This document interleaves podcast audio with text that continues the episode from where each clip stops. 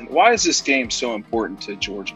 Well, you put so much into the game, you know. It's like if you can't enjoy these moments, well, why do we do it? You know, if I can't embrace my family and hug them and love it and see the fans that stuck around for it, that's what it's all about to me. I mean, like that's I had a coach a long time ago tell me if you can't enjoy those moments, then then why are you in the business? And the players, you know, they work hard, guys. They they, they practice so many times a week for this one game. And, you know, I want them to enjoy it. I want them to see the emotion of it. It, it doesn't matter to me that it's Florida. It matters to me that it's our team and and they won. Here, here's the deal. As you start slipping, right, the rope's slipping right now. You know, you, you go in a little rope pull, uh, and it really pertains to everything. It pertains to individual games. At times, I think we play really well. The rope slips, and we kind of let a lot of it go. Uh, and against good teams, can't do that. As the rope slips through your hands, you can just let it either drop it. That ain't the answer. That's not going to fix anything. Okay? You're going to feel that burn, and you cannot squeeze that tight because of the burn, and that's not going to fix anything. Or you just grab tight. You hold on, you dig your heels in, and you start pulling in the other direction. And I will say something about me I don't drop the rope. I'm not going to let you even rip it out of my hands. You could drag me around by my face if you want, but I am going to let it squeeze it and let it go. I'm not going to let any inch of that rope go, and I know our players won't either. Just how much have you seen him grow from that point, first game he's played in, to tonight whenever he's breaks the SEC record for completion percentage over 30 plus attempts? Oh, he did, huh? Yeah. Well, good. That's what really good coaches do. They they look at the personnel, and that's something that we've had to do as we learn this team early in the season. You know, where do we put the guys? What's the best fit? What's the best routes? What are the best things that that we can do as a staff to put these guys in a a situation they can be successful. And Coach Bobo has done a good job of that. Tyler uh, Tyler Badie a little bit there. He went for 294 yards today. Um, um, yeah, I guess he did go 294. I mean, he's a great player. I've been saying it for a long time. He's probably the best player that nobody's talking about. You know, he's really the engine that drives us. He's a competitor and showed it tonight. Oh, welcome in to the latest episode of that SEC podcast. I'm your host, Michael Bratton. I go by SEC Mike on Twitter. And flying solo for this episode, but I got a terrific guest lined up. We got Robert Behrens of Good Bull Hunting on the show to break down this Texas A&M Auburn game. I also asked him some insight on the future of the Aggies and Jimbo Fisher and where all that's at. So, really good conversation here with Robert. I think uh, all Aggies will really appreciate that, especially considering they got the big game this week hosting the Auburn Tigers. But before we get to our interview with Robert, as always, got some news around the league. So, hey, let's start here with the hottest topic, of course, Dan Mullen down there in Gainesville and on the uh, SEC teleconference here on Wednesday. He was asked, he opened the thing without even being asked about it. He opened his teleconference. And re- remember, this is only the second media availability, at least publicly, that he has given uh, since he shut down the program and his Monday press conference. This is only his other only other appearance before the South Carolina game, and he opened it with a message to Gator Nation. Yeah, thank you. Uh, the uh, first, I'd like to touch on something for all the Gator Nation, uh, all our great fans of something that was taken out of context in Monday's press conference. Uh, as it pertains to recruiting, our, our staff recruits nonstop. We grind at recruiting all every day. We're always recruiting uh, and and working the best to get great players that fit the Gator standard and bring them here to our program. Uh, and as I said um, on Monday, we just weren't going to get into the specifics of everything we do in recruiting uh, and how we do all of that until after this season. Uh, also, I, uh, uh, there were some people that were concerned about um, um, our player availability. And on Monday uh, morning, we had a, an eight o'clock team meeting. At our eight o'clock team meeting, uh, we had a great meeting with the team about the energy, the excitement of our players going into this final third of the season, and the focus of which we have to uh, take and the approach we need to take in the final third of the season. And uh, I felt that the, the best for our players was to make sure our focus is completely on the work that we have to do in the final third of the season. And as everybody knows, I've so because of that, I've made myself available for media every single day this week, uh, Monday, Tuesday, and Wednesday, and uh, uh, because we didn't have the players available. So I just wanted to clarify some of those things that apparently uh, have been taken way out of context over the last several days. Hey, Dan. Uh, I'm just curious how Emory responded to his role this past Saturday, as well as how he's preparing for this week with Anthony Richardson not having practiced. Yeah, I think you know. I mean, one of the things you see about Emory is, and I think, I mean, I, as I've said a, a long time, well, I've known. Maybe not everybody sees it because they're not around him all the time.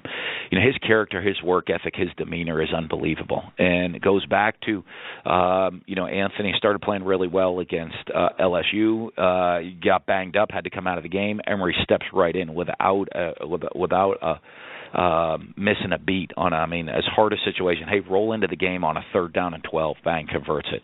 Uh, you look at Saturday, and very easily, uh, you know, as a young guy, you could sit there and say, hey, uh, this is not exactly the situation that that I was hoping to be in right now. Uh, that wasn't his case at all. We had a discussion. He said, "Coach, I'm 100% all in. I'm ready to go. I'm prepared. You point at me to get in that game. I'll go execute and play. I'm ready to go." Uh, and he came in the game, and I thought he played really well on Saturday. So, uh, you know, I mean, that's why I have so much respect for Emory and within his preparation. And you know, I think he learned that from the other quarterbacks that were here prior to him. Is you know, come in with an unbelievable attitude, ready to prepared to do your best at any moment, whatever the situation is. I got to prepare for that situation and be ready to be my best. And it just shows, you know, his character and the type of young man that he is, uh, that he was prepared for that moment. All right, so some pretty strong comments there from Dan Mullen. I don't know why he couldn't have basically said this on Monday. It's what he should have done. Kind of avoided a lot of bad press, but it is what it is. He's trying to control the message down there. And uh, I say the only public media availability because after his press conference that went viral, Coach Mullen did meet with Edgar Thompson of the Orlando Sentinel for a sit down interview. And I encourage, if you haven't seen it, you're a Gator fan and really all SEC fans because they want to know what's going on down there in Gainesville to go check that out. But some interesting nuggets in there. Uh, specifically, Dan Mullen references that uh, he's under no pressure at all. His relationship's great with the AD, Scott Stricklin. So, some really good stuff there by Edgar Thompson. And also another little nugget there from Edgar. Apparently, Anthony Richardson did have a concussion suffered that against Georgia. So it's kind of up in the air whether Richardson is going to be able to play at South Carolina. Big game here. It's going to be about, I think, around 39 degrees, I saw for the night game there. The Gators obviously not used to that type of temperature, so we'll see if that plays a factor in the matchup. But, you know, skipping to the other side of that, going down to Columbia, I've seen a lot of negativity, and I understand it. I mean, your team's not where you want to be. You're getting blown out by Georgia and Texas A&M, but if we're looking at it realistically, those are two of the better teams, not only in the SEC but the entire country. And your season's not lost yet. I mean, you got several winnable games here. Try to get you to a bowl game. You're going to need to pull an upset or two.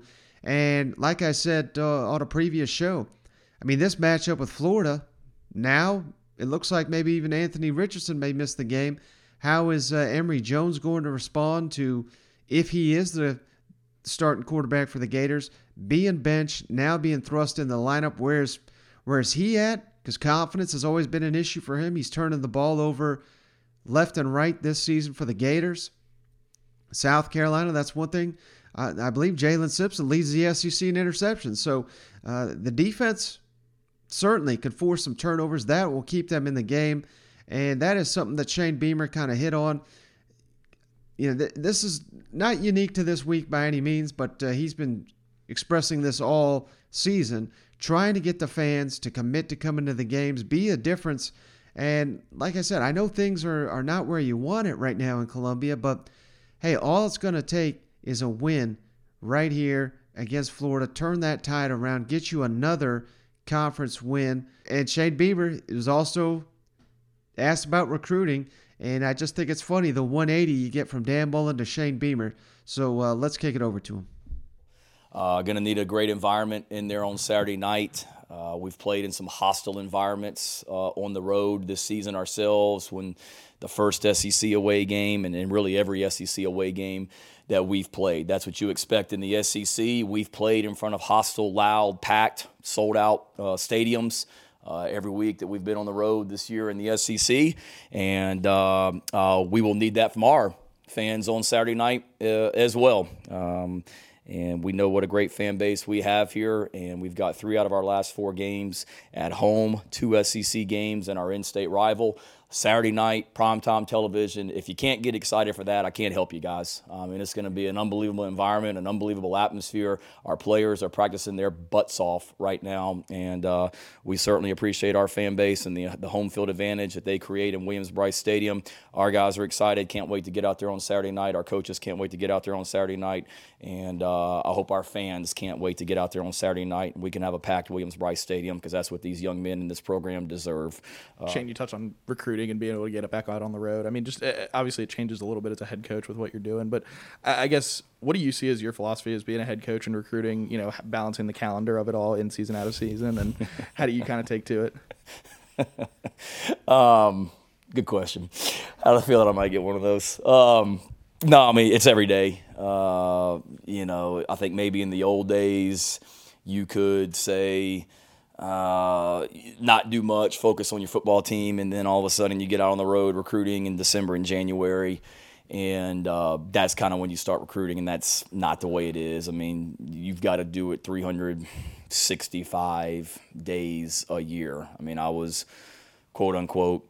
You know, I kidded somebody the other night. The sometimes to me the bye weeks in college football are busier than the than the game weeks because last week we practiced on Monday morning and I was on a plane and out recruiting Monday afternoon. You know, we practiced Monday, Tuesday, Wednesday. I was gone all day Thursday, all day Friday. Got back late Friday night. Saturday was off, but I think during the day on Saturday, I mean, I spent a lot of the afternoon with the family and being a fan like you guys, but talked to a lot of recruits on the phone as well. So um, it's every day, whether it be texting, FaceTiming, uh, talking to high school coaches. It's it's nonstop, and, and certainly as the head coach, I've got to set the direction. I've got to set the the the example, you know, for everyone. So we spend a lot of time on it. You know, I'd probably probably I don't know how much the the staff liked me back in January and February and March because we were up here pretty much every night till late just doing virtual visits and Zoom calls and things like that with with recruits. But it's great and I mean, you've you've got up Kirby said it after his game the other day, just about recruiting and the importance of it. And I learned that from him in my two years in Athens. Not that, you know, I didn't know it already. Going back to Phillip Fulmer at the University of Tennessee and the importance he put on recruiting when I was a graduate assistant there, and, and seeing that from him. And and uh, you got to have great players, and we've got a great place to recruit to here at South Carolina. And and it was exciting to be able to get on the road last week and and talk to uh, talk to high school coaches about that. One other reason this game is so important, and I don't buy into the fact that any recruit is going to pick a school because of one football game. And I'm not suggesting that that's going to happen with South Carolina and Florida. But as I'm sitting here recording this, South Carolina's got the number 21 recruiting class in the country. Florida's got number 22. So the Gamecocks are out. Shane Beamer and the Gamecocks are out recruiting Dan Mullen and the Gators in year one, where year four down there in Gainesville, there's a lot of momentum that can be gained on the recruiting trail aside from the SEC standings and, and righting the sh- ship of uh, the season there for the Gamecocks. A lot to be gained, I think, from this matchup. Uh, you better believe the Gamecocks are going to be selling to recruits the fact that uh, they are past Florida in year four if they can take them down here Saturday night Williams-Brice. And a lot of these games historically have been very, very close uh, between these two. So I know South Carolina may seem like they're down, don't know who the quarterback is, but Florida's in a rut right now. They just got whooped by the Georgia Bulldogs. Something basically the rest of the country knows all about. Anybody that's faced Georgia knows all about getting whooped by the Bulldogs. But this is a real opportunity, I think, for South Carolina. It's got to start, of course, with this offense. And uh, that's something Shane Beamer also tackled, asked about uh, the quarterback situation here on the SEC teleconference. And then uh, we also had Marcus Satterfield, the offensive coordinator. I know he's not a popular name. He met with the media here on Wednesday as well. We're going to kick over to his comments here. Hey Shane, uh, how did uh, Zeb look at practice today, and is uh, you know getting closer to naming a starter for Saturday? Uh, I'm not going to name a starter before Saturday. I don't know if that gives us any benefit at all. Uh, Zeb looked good in practice today, continues to progress, but I just don't see any advantage uh, really in this situation. We'll continue to compete and continue continue to see how these guys progress during the week. And like I've said all along, uh, we've got confidence in, in all of our quarterbacks, whether it's Zeb, whether it's Jason, whether it's Dakereon Joyner, whether it's Connor Jordan, whoever's out there. Heck, we used O'Mega Blake yesterday to simulate Emory Jones, and, and he looked pretty good playing quarterback. But Zeb looked Thanks. good.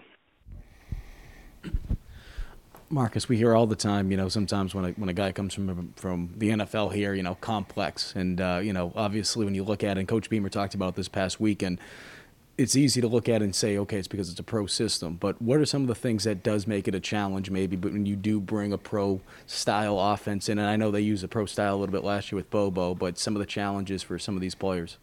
Um, trying to answer this. I, I, I hate listening to coaches that talk and give you these same, you know, I'm trying to give you an honest answer. There's nothing that we're doing, especially from a run game standpoint, that, I mean, I've coached at the FCS level. We did the same thing. I've, I've, my dad was a high school coach. He did the same thing. I mean, it's, it's basic football. You know, it's block the guy you're supposed to block, teach the guy how to block the guy that he's supposed to block when you're looking at it from my shoes. So I don't think it's complex by any stretch of the imagination. I think, you know, where I have to take a look at myself is not the complexity, but what I'm asking them to do. Like, okay, you're a certain athletic skill set or body type. Maybe you you're not a gonna make this up. You're not a wide zone team. Maybe you're a, a tight zone team, or maybe you're a gap scheme team. And so that's what we, you know, each week we just keep trying to find like what is the what is the the run that's going to allow us to you know take a breath and have some success. But we are working tirelessly at it. But I don't, I really don't think it's complexity. I think it's just we have to just keep plugging away. And I know that's that makes you want to gouge your eyes out when you hear that, but we just have to keep plugging away and have to keep working, and eventually it'll click, and we'll have some success. So I don't want to beat a dead horse or anything, but you can kind of hear it there from Marcus Satterfield. And, you know, when I heard him say what he's saying here, the offense not too complex, just they're still trying to learn the players. It's exactly the same message that you're getting from Bryan Harsin down there at Auburn. And the irony is not lost on me the fact that Harsin hired Mike Bobo. And obviously you're getting a veteran. Mike Bobo been in the SEC what a, a, decade plus as a as a coach. He's played in the SEC and he hired Derek Mason. So we got Bryan Harsin who in his first year in the SEC, what did he do? He went out and got him two coordinators that know the league and know the opponents they're going to be facing on a weekly basis. Whereas in Columbia, they're faced the same challenges, but obviously they're not meeting them. And it is what it is. I mean, we can, uh, you know, rehash what happened in the offseason. I'm not trying to do that, but this is the danger you get when you hire a first year head coach and an offensive coordinator that, you know, he's got, I think, what was it, FCS experience and some minimal NFL experience, but just not ready for this type of football. Not not at the highest level of college football. That's what we're seeing. And that I appreciate the fact that Satterfield's trying to be as transparent as possible here, but it's clear he's struggling to do what they're doing on the plains and it's showcasing itself on the field. But hey, they've had a couple weeks to prepare. They're coming off a bye. Maybe they correct the ship here against a Florida team that's banged up. And hell, if they do it, a lot of these questions go away overnight. So that's going to be the challenge this week in Columbia. All right, next let's kick it down to Fayetteville with the Razorbacks. Again, we kind of previewed it on the last episode. Huge game with Mississippi State coming to town this weekend. But before we get to uh, Sam Pittman's latest comments here, great news for the Razorbacks on the recruiting trail because four star receiver Isaiah Sagnaw, I'm sure I butchered that name, right before I hopped on the show here, he commit to the Arkansas Razorbacks. Again, a four-star receiver, number one overall prospect from the state of Arkansas, had been committed to Oregon. I believe he was previously committed to Texas A&M as well. So huge pickup for the Razorbacks. Receiver, position of need. With uh, you know Treylon Burks more than likely going off to the NFL. We're got some more comments on him in just a moment here, but you know this is great. We're only six weeks away from the early signing period here, and the Razorbacks getting a nice boost on the recruiting trail, getting them another four star prospect. great day for Sam Pittman and company. But speaking of Sam Pittman, he has announced that uh, looks like Dominique Johnson is going to start at running back now. Especially at running back, that is doesn't really matter. You could start the game and take one snap and then not see the field again. I certainly don't think that's going to be the case because uh, that's something that we've been hitting at. Dominique Johnson needs the ball more. He that's something Sam Pittman's been saying time and time again. Certainly looks like they're going to try to get him the ball at least 15 times. And keep in mind, this is a guy that's only carried the ball 39 times this entire season. So that's something Sam Pittman hit on, as well as uh, some really good comments here on Treylon Burks. Coach, uh, I know you've talked about Dominique Johnson getting more carries and more touches and stuff. He's and he's obviously earned it. But do you have like a, a number in mind of how many carries you'd like? 15, 20? Well, yeah, you know, depending on how things are going, you know, you'd like to. He's a big back. He's a guy that can wear you down. Um, so I, I, think that 15 range um, is probably about right, uh, knowing that we have still three other backs, but he's earned the right to start for us, and and uh, we're anticipating him have another good game, even though we know how talented uh, and how good Mississippi State's uh, done this year against the run. But uh, he's a big back that's that's proven himself, and he's earned it, and that's what we need to do with him. I think that number of 15, uh, probably closer to minimum than maximum, would be a good start for him. Uh, hey Sam, you, you talked about uh, Treylon Burks the other day that he uh, got a nice rest during the open date physically and looked pretty good uh, the other day. How's he looked in practice this week? And do you get a sense he's really kind of refreshed physically? I do. I mean, I think he's looked um, really good. We we've we're still limiting some of his reps um, to this point, um, and we he basically didn't do anything the week before. Um, you know, you talk about injuries, and sometimes I address them, sometimes I don't. There's a lot of different reasons for that. You know, um, opponents. Um, I don't want to hurt the kid in the draft. Uh, you know, there's a lot of reasons that you don't comment uh, on on injuries. However, I think he's back healthy now and ready to go, and I think he'll be just fine. And what have you thought of his season to date? And is, can he play better? I mean, is there anything more he can do this last few games he hadn't already done? I think he can play better because we can get him the ball more. I think, you know, I think, uh, I don't know that he can play better than what he has with the limited amount of touches that he's had. I think we'd have to get the ball more to him and, uh, and let him show his dynamic skills. And uh, that's, I, th- I think he needs to run the ball a little bit more than what he has. And we need to throw some screens to him a little bit more than what we have and things of that nature because we know he can go down the field and catch a one on one contested ball. But there's easier ways to get him the ball than that. And we've got to find those ways. And I think we we have those in for the game plan. So reading between the lines here, I think it's safe to say you know, this is the last four games we're going to see Treylon Burks, aside from the bowl, in an Arkansas uniform. And I don't think that's breaking news or anything. And I don't think Sam Pittman is necessarily trying to say that here. But, you know, I think he's already referencing NFL when it talking about Burks. Uh, Burks is, I mean, you got to think he's going to be a lock to be a first round pick. He's being asked about the NFL already this season. I've seen at least once or twice. So, but I just think it's interesting that uh, you know Sam Pittman really wants to get him the ball more, and of course, that's easier said than done. It's on Kendall Briles and KJ Jefferson to make it happen on the field, but it's almost like we got four more games here. This is your final opportunity to show the NFL what you can do, carry us to some of these victories. And again, we don't want to go too pass happy. That's something that I hit on on the last episode. We want to run the ball with Dominique Johnson and AJ Green and Trelon Smith, KJ Jefferson. We've got a stable of running backs here in Fayetteville. So it's not that they're going to go pass heavy, but you know when they do go to the air, they got to get it to Burks more because he's just dominant dominant, dominant player, and they've rested him up for a couple weeks now. Now is his time to shine. They're going to need him against Mississippi State. They're going to need him against Alabama and LSU and Missouri. Go out there, put it on the tape, and uh, you know prove your value to the next level. And I, I think that's kind of what Sam Pittman's hinting at here. But uh, you know, if that's the game plan, watch out. I think the Arkansas Razorbacks could end this season on an extremely high note.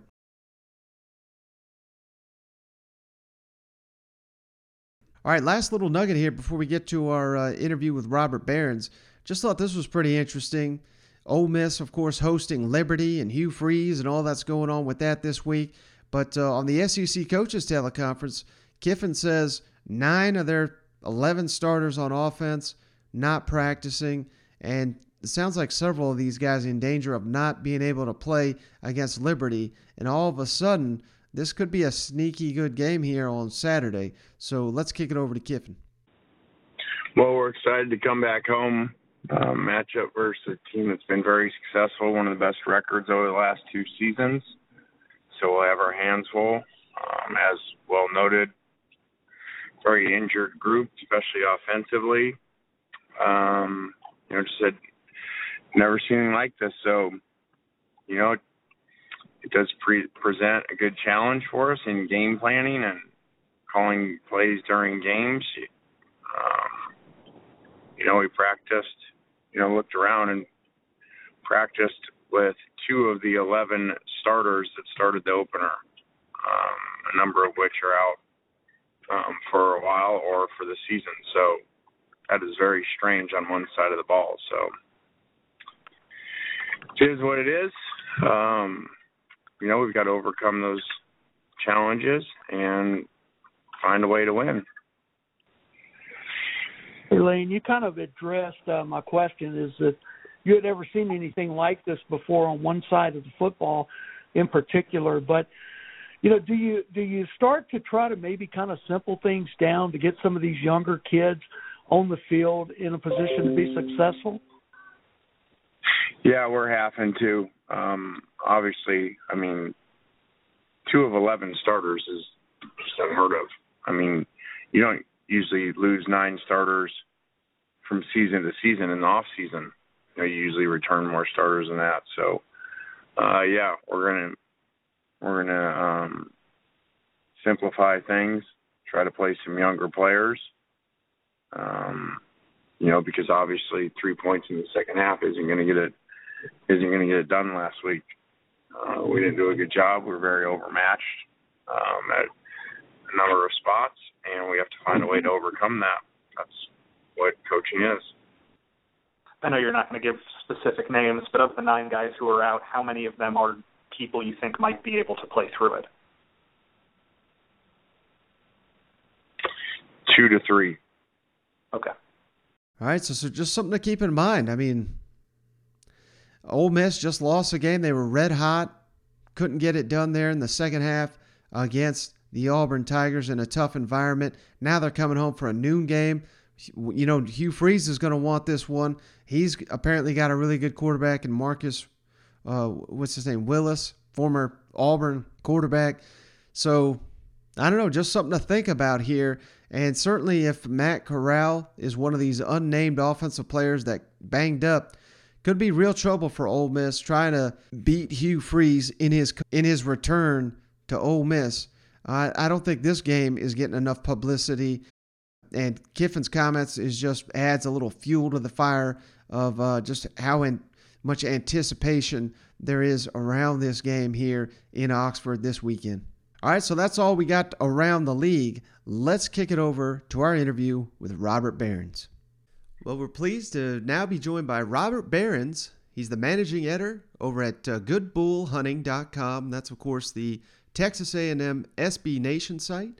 And you got to give him a follow, not only for your Texas A&M content, but your Texas trolling content over at uh, RCB05 on Twitter. Robert, thanks for joining me. I really appreciate you.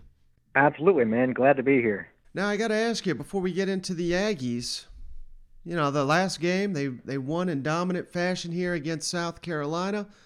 Did you get more pleasure from the big win over the Gamecocks or the saga of the pole assassin? I mean, wh- which one brought uh, a bigger smile to your face? Um, I'm still going to have to say the win will always trump anything else, but as far as this like Twitter shenanigans, I think I think the pole assassin story was way more fun because um, because that just keeps getting better and better. You know, the the, uh, the South Carolina game that was kind of over by halftime, and you just were able to move along and enjoy the rest of your evening. But yeah, this this whole monkey biting scenario is, just gets more interesting by the day. Hey, that's Texas Longhorns for you right there. But uh, no, seriously, what I really wanted to have you on, we could go on and on about uh, all the monkeys and everything like that. But I got to ask you because I keep every call that uh, I'm on with, you know, the, the SEC coaches teleconference, Jimbo's press conference, even seen it in Bryan Harsin's press conference. This is asked every single time.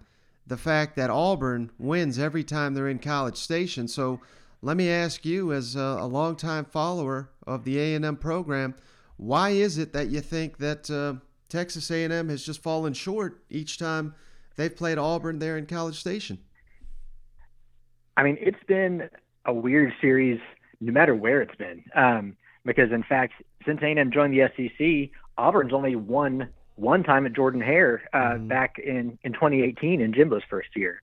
Um, so on both sides, you've had a lot of struggles as far as the home team holding up their end of the bargain. Um, and I mean, you can't really point to one thing because there's been there's been close games, there's been games that have been you know blowouts on both sides of the ball, and I think it's kind of just just one of those fluke happenings that I don't think there's any one reason you can point to and say that's why it's happening. Um, but for A&M in general, uh, I think one of the things that fans have really loved about the Jimbo Fisher era, among many things, um, is the fact that Jimbo, for the most part, he takes care of business at home, and that was something Kevin Sumlin especially struggled with, especially in the SEC. Um, so Jimbo has had some huge wins at home. For the most part, he's taking care of business at home. He's obviously, you know, he beat a 10, 10 win Kentucky team at Kyle Field. He beat a 10 win top 10 LSU at at Kyle Field in that seven overtime game in 2018. Mm-hmm. Last season took down a top five Florida at home. Of course, just a few weeks ago took down number one Alabama at Kyle Field. So I think people feel like that that home field advantage that the 12th man theoretically should have always been providing feels like it's being reestablished. Uh, and so we're certainly, certainly hoping, hoping that that continues and we can get that first, uh, first win over Auburn at Kyle Field and get the monkey off of our next week. nice. Now, I see what you did there. Uh, but Saturday's game is going to feature a ton of great running backs here. Four of the SEC's top 10 rushers, in fact, will be playing on Kyle Field here on Saturday. Isaiah Spiller, he's number three. Tank Bigsby, he's number five. De'Von Achane, number seven. And Jarquez Hunter, number eight. So two for A&M, two for Auburn. Uh, which team do you think will uh, be more dominant and enforce their will more Saturday, just specifically on the ground game here? Man, it's it's tough to say um, because you look at these teams' stats, especially with what they've done against Power Five competition, mm-hmm. and it's darn near a dead heat. Um, you know, A&M I think may hold a slight advantage just if you're looking at the stats only. Um, but like you said, I think both teams like to run the ball. Both teams have some really great running backs to hand the ball off to. Um, and I think it will be whoever can establish the run is going to have a great chance to win the game. I lean toward A&M, um, you know, obviously partially because I'm a big A&M homer, but uh, but I also think that A&M's offensive line has really started to gel. We saw that that was one of the big question marks early on for A&M. It's it's a big reason why they struggled in that first month of the season, including those losses against uh, Arkansas and Mississippi State, because they just they couldn't protect the quarterback. They couldn't open up holes in the running game, mm-hmm. and and that that all changed here just a few weeks ago. Um, not just because of the competition, because they also were able to do those things against Alabama. So I think A&M will be able to have success even against you know what is a strong Auburn defense. Um, and as good as that Auburn defense is, I think the A&M defense is even a little bit better. Uh, and so I think that A&M defense is going to be something that's going to be a huge difference maker if they can keep playing the way they've been playing the past few Saturdays. So who do you think has the edge when you're talking about Texas A&M's defense against Bo Nix, who's been heating up, but uh, you know during his time there at Auburn, he has struggled on the road, and, and certainly Kyle Field is going to be very hostile to him on Saturday. But uh, who do you who do you give the edge to there? Um, hey, you know what? If A&M defense can keep Bryce Young under control, I think they're going to be able to handle Bo Nix. Uh, you know, certainly he's a guy that he's he's given us some trouble in the past, just as he is a lot of different teams. But uh, you kind of you know you get the good and the bad with Bo, and so you hope that maybe while he may escape the pocket, he may make some incredible plays. Maybe he'll hand you an easy turnover or two along the way. Um, but with the talent that A&M has on that defense, along with uh, what Mike Elko brings to the table as a defensive coordinator, I mean, he is he doesn't let us down very often. So I think that A&M defense is up for the challenge. Mm-hmm. Now, how far do you think the Aggies can go with uh, Zach Calzada under center? Because you know, one player, as important as a quarterback position is, is, is never going to, you know, he, not the reason you lose games by any means, but, you know, I certainly think you, you go back to Arkansas. I think a lot of fault with Zach Calzada why A&M lost that game, but then you can flip the script and say there's no chance that A&M beats Alabama if not for Zach Calzada's heroics in that game. So you know, what's the ceiling with this team with uh, Zach Calzada under center? Do you think? Um, I mean, I think the ceiling is still high. Um, Calzada's certainly shown to be a little bit inconsistent in his play, mm-hmm. and as you alluded to, um, but I think one of the biggest things for him goes back to what I talked about with that offensive line play, and because in a lot of ways, when he has gotten time, when he's gotten protection in the pocket, he's obviously, just like anybody, played much, much better. Um, but if you look at the stats with him, even more so than just the norm, um, he's so much better with a clean pocket than he is under pressure. Like it's, you know, the, the differences in stats is just astronomical. So I think as much as it's about Calzada, it's just as much about that offensive line where if they can protect him, uh, then, then he can still play well. And I think the biggest thing is because A&M is so talented across the board everywhere else. As long as they're getting an average to good performance out of Calzada, I think they can they can beat everybody left on their regular season schedule if if he's playing up to his potential. And do you think he gets enough credit? Because I don't think he does personally for the fact that uh, when Jimbo, from what I remember, it was relatively early during fall camp. I think it was about a week, maybe a week and a half in he named Haynes King the starter. Does Calzada get enough credit for not hitting the transfer portal and leaving? Because, you know, that's just the era we're in in college football right now. And I, I mean, the Aggies, I, I hate to think about where they'd be if they didn't even have Calzada on the roster at, right now. Oh yeah, um, because if if Zach wasn't here, A and M would be looking at either starting a true freshman quarterback who, you know, who spent the entire fall camp at tight end and is is still taking snaps at tight end, uh, or a true freshman walk on. Uh, so A&M, yeah, as much as Calzada has struggled at times and has been up and down, um, and as much criticism as he took over, you know, those several weeks where A&M really struggled, you're absolutely right. A&M would be just up a creek if he wasn't here. Uh, and, and I think that that's a testament to him and that he did stick around, and I think we're all thanking our lucky stars that he did, uh, because as much as the transfer portal is a reality, and you know, and I am all about encouraging guys to go and like you know somewhere where you can play because you're only in college for so long, you only have so many years of playing football, so you know, don't just ride the bench out of loyalty. Um, but this is a good example of that sometimes staying where you are is the best way to go because you're only one play away from being the guy again. Now, is there any, I don't want to call it unease because I think Jimbo Fisher has gone about this perfectly. He's saying all the right things, and I'm not questioning him at all. But is there any nervousness at all in College Station, given the fact that the uh, the LSU job is open, and uh, because the way I view it, I think Jimbo could be a legend if he stays at A and he and fulfills all the you know hope and promise and wins the SEC and and hopefully a national championship. Whereas if he were to leave to go to LSU and win the national championship, I don't think he's getting any of those accolades because it, it just seems like whoever they got down there, they, they're a pretty solid program. So, what are your thoughts on that?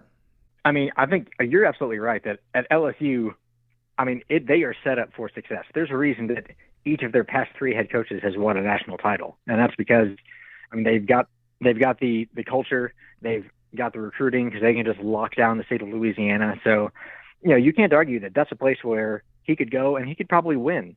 Um, that said, I think you're right that he has spent the past four years building this program in College Station to the point that it really is, I would say, on on par with LSU as far as the potential and you know that short term, like next five years of what they could do.